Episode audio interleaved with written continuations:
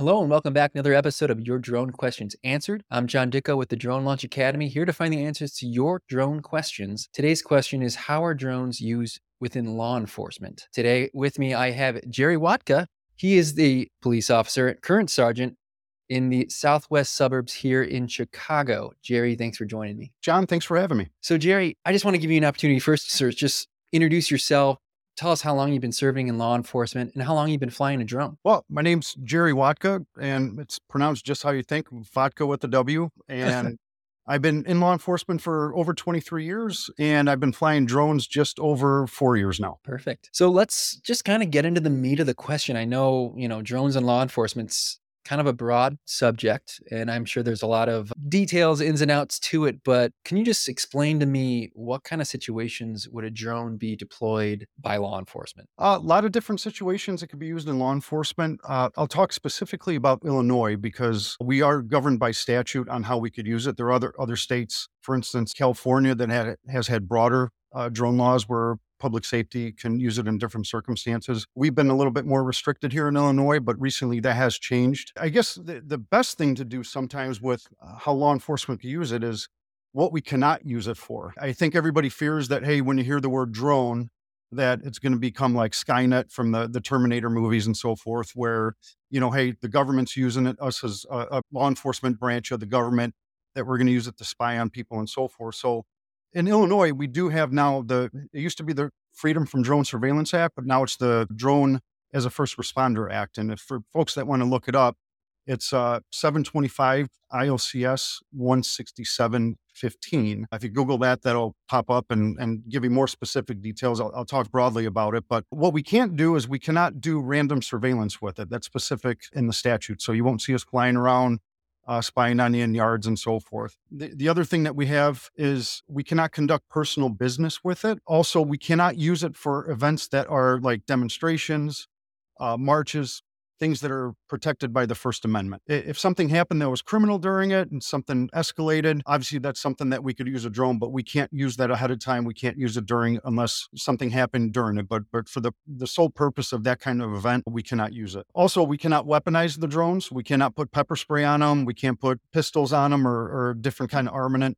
And the other thing that's specified in there is we cannot use facial recognition with it. So, as far as I know, there's no cameras that have the facial rec built into it that's available to us as law enforcement. And also, just to let folks know, the equipment we use is equipment that's available commercially to everybody. These aren't drones that are used by the military, you know, that are designed specifically for us. We use drones that are available to the general public, and the drone we use specifically that's a flagship drone of DJI. And I know that a lot of utilities companies use them. We just happen to use it for a, a, different purpose. The circumstances that we would use drones, primarily the, the thing that we've used it for the most is for missing persons cases. So uh, basically, you might have a, a child that, that walks away from a house. You might have an elderly person that walks away. They're missing. They might be seen in a forest preserve area a certain area, might be a certain time of day, especially at night, that helps us. There's less people out. And we do have thermal imagery on our drones, which helps us locate people at night. But the missing persons cases would be the, the primary thing most drones are used for in law enforcement. And then the second one would be if we obtain a search warrant and we're doing kind of an overwatch as the search warrants being served or arrest warrants where if somebody flees from the scene then the drone could be used to, to follow that person and help the other public safety personnel come in and, and try to apprehend that person. Okay interesting. You, you just think about law enforcement you think about the, the, ability to do your job as a police officer and i think a, a lot of our minds go to like police chases, even in like a car or something like that. But it, it's not necessarily used immediately for those kind of purposes. It's something that actually you would have to obtain a warrant for then. For something specific, like if you're doing a search warrant on a house uh, or there's crime scene uh, processing that you do it for. But we are certified by the FAA as Part 107 pilots.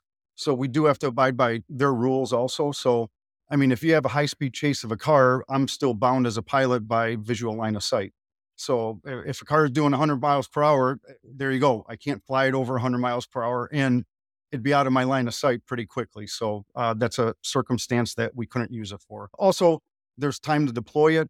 Going back to my Skynet reference, I think people think that drones are small. that I just hold my hand out the squad car window and it flies from the palm of my hand and it can follow a person or, or target or whatever I, I, want it to do for me. But that's just not the case. Ours comes in the, uh, a big suitcase. It's the, the size of a small coffee table, allows me to see it a little bit farther, but I have to attach legs. I have to extend arms, make sure those are secure. So it takes a few minutes to fire it up, make sure it goes through its uh, pre-flight checks. Everything's good. Batteries are warmed up, and it, will be a few minutes before it gets in the air. That so, makes sense. I appreciate yeah. that. Um, well, let's talk about that. Let's talk about the kind of uh, drone you do fly. What kind of drone is it? We have the DJI Matrice 300, and we have a dual gimbal set up on it. So we have the H20T uh, Zenmuse camera attached to it. And we also have a spotlight that's attached to it. With it, we got two smart controllers and we also got the, the battery station. So we have eight batteries that we, we have with it along with some spares. So we have eight batteries that are charged, ready to go. And then as we go through those, so say we have a 40 minute flight time, depending on weather conditions and what we're doing with it, then we could do, come back with the drone, do a hot swap and change batteries. And we got the station that's plugged in so we could start charging that battery right away. If we do have to go through several cycles, we we could do that. Oh, that's great.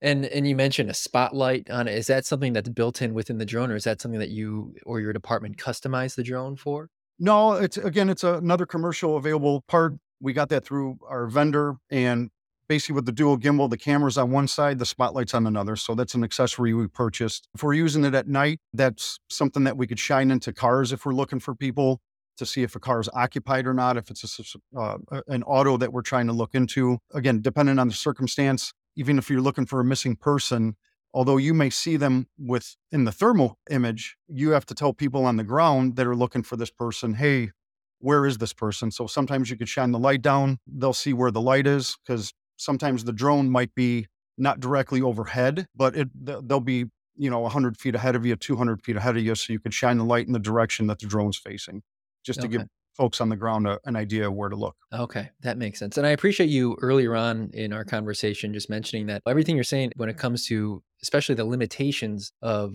using the drone within law enforcement is it's very specific to where you're serving and that's here in Illinois. Yes. Um, but other states probably have different laws and we have viewers from, you know, across the country. And so that's an important thing to keep in mind. I appreciate you mentioning that.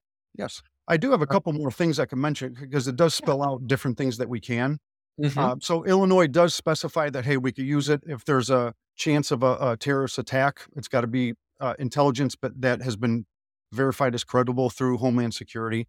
Again, I mentioned the search warrants. We have to have a reasonable suspicion that action is needed, swift action is needed if there's imminent harm to someone, imminent escape from somebody. And even with that, again, going back to transparency and people wanting to know what we're using the drones for, uh, those are circumstances that within 24 hours of a flight, we do have to notify our local state's attorney's office, letting them know, hey, we flew the drone in accordance with the statute, and here's the reason why we did it.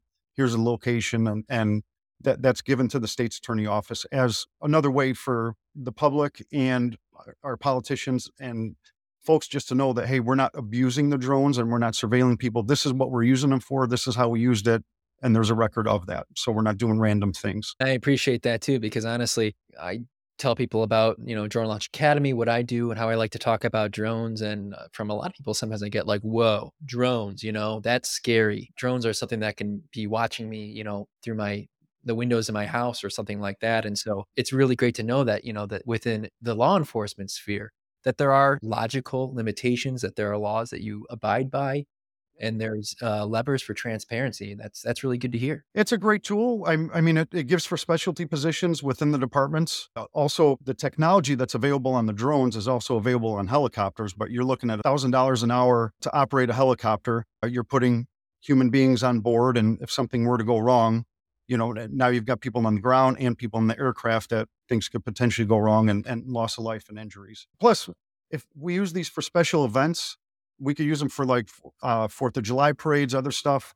Just to go back to more transparency, if we do use it for a parade or a food festival and so forth, the, the statute does limit, hey, it's got to be so many people and above. We can't use it for like 20 people that are having picnic in a park and so forth.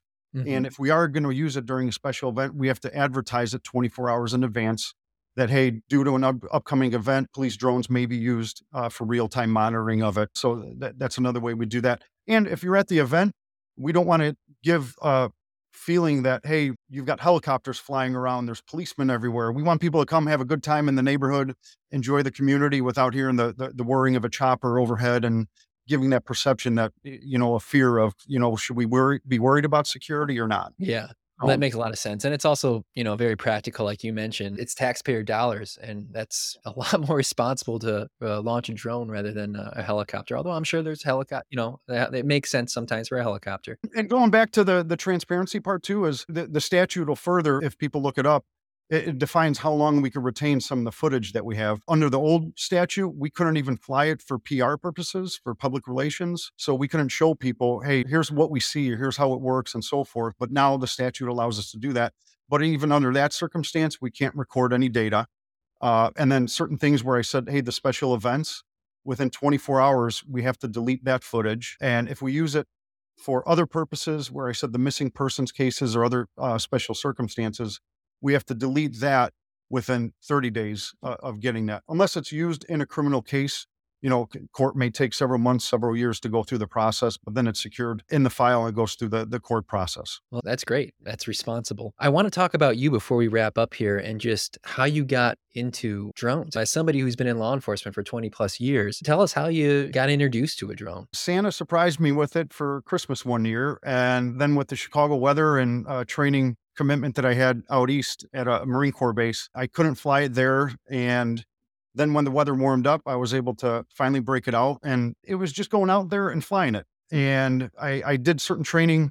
There's different online courses I did to get my Part 107, as well as through a local college. I ended up doing a Part 107 uh, prep class that was law enforcement related, in that they gave guidelines on what the law is, but the rest, the, the four and a half other days of the program were learning the Part 107 requirements. I did some training courses online. I also did Drone Launch Academy. I did the Aerial A to Z course with Alex Harris. So I've been able to help some friends and family out with some real estate stuff, also with uh, water skiing, boating, tubing, things like that. So we've had some fun personally with that. But I would tell you the best thing to do is go out there and, and, and fly. The whole thing that they tell you where if you're not crashing, you're not flying. Uh, the the G- DJI Care package has come in very handy to me twice already. Well worth the insurance plan with that. But you know, different weather conditions, you learn, hey, I might have a certain flight time, but when it's cold out here, it, it, it's not going to work as long. Your fingers are going to get cold. The batteries aren't going to last long.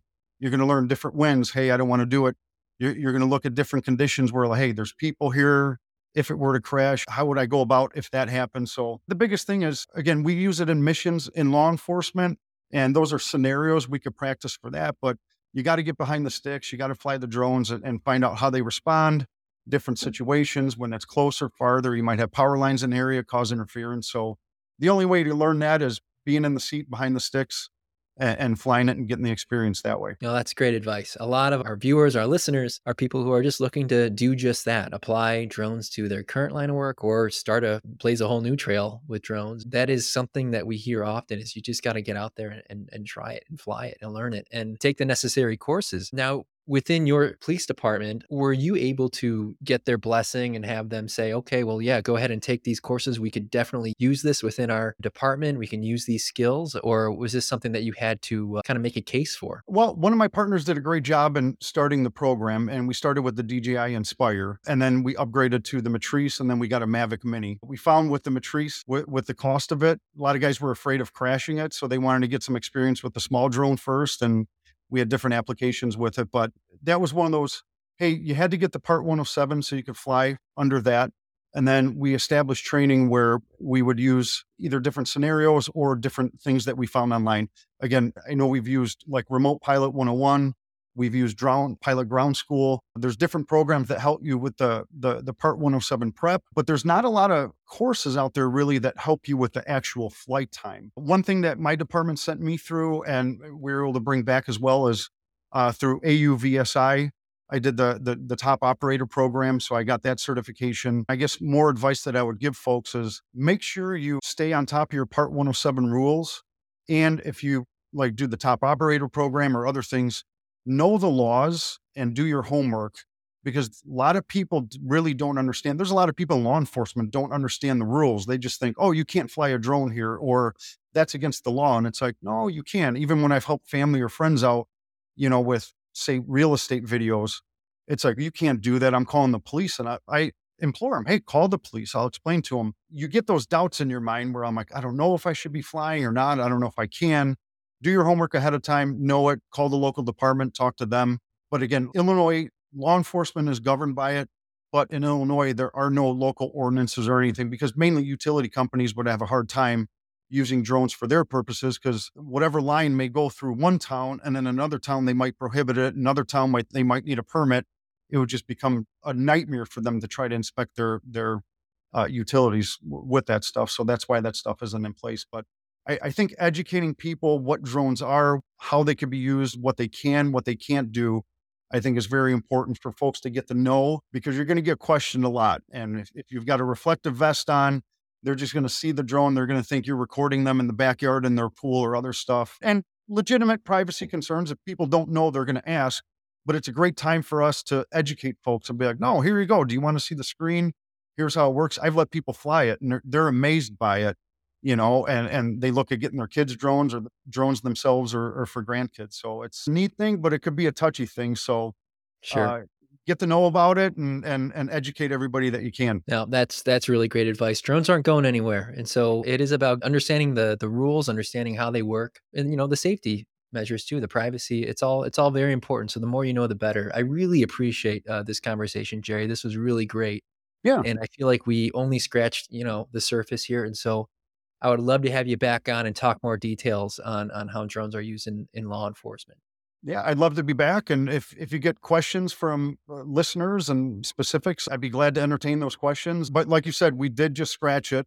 There's a lot of laws that govern law enforcement with it. And if folks are saying, hey, I'm in law enforcement, I would get into it, or hey, I, I want a future in law enforcement to do it. It is one of those you got to become a police officer first. It's kind of like saying, hey, I want to become a homicide detective. It's like, well, I'm going to become a police officer, be a drone pilot. It's there might be different ways. Bigger departments have specialized units, but we could get in a whole lot more how we could use it, how we use them, the practicalities of it, and and so forth. And and I love to help whoever out uh, that I can help. That's awesome. Again, Jerry Wodka, he's a current sergeant here in the southwest suburbs of Chicago. Jerry, thank you again for joining us. And you can submit your own drone questions. We'll find the answer to them. You can submit that at ydqa.io go ahead and type it in. We'll see it. Or if you're part of the Drone Launch Connect community, go ahead, type it in there. We'll find it and we'll find the answer. Until then, we'll see you in the sky.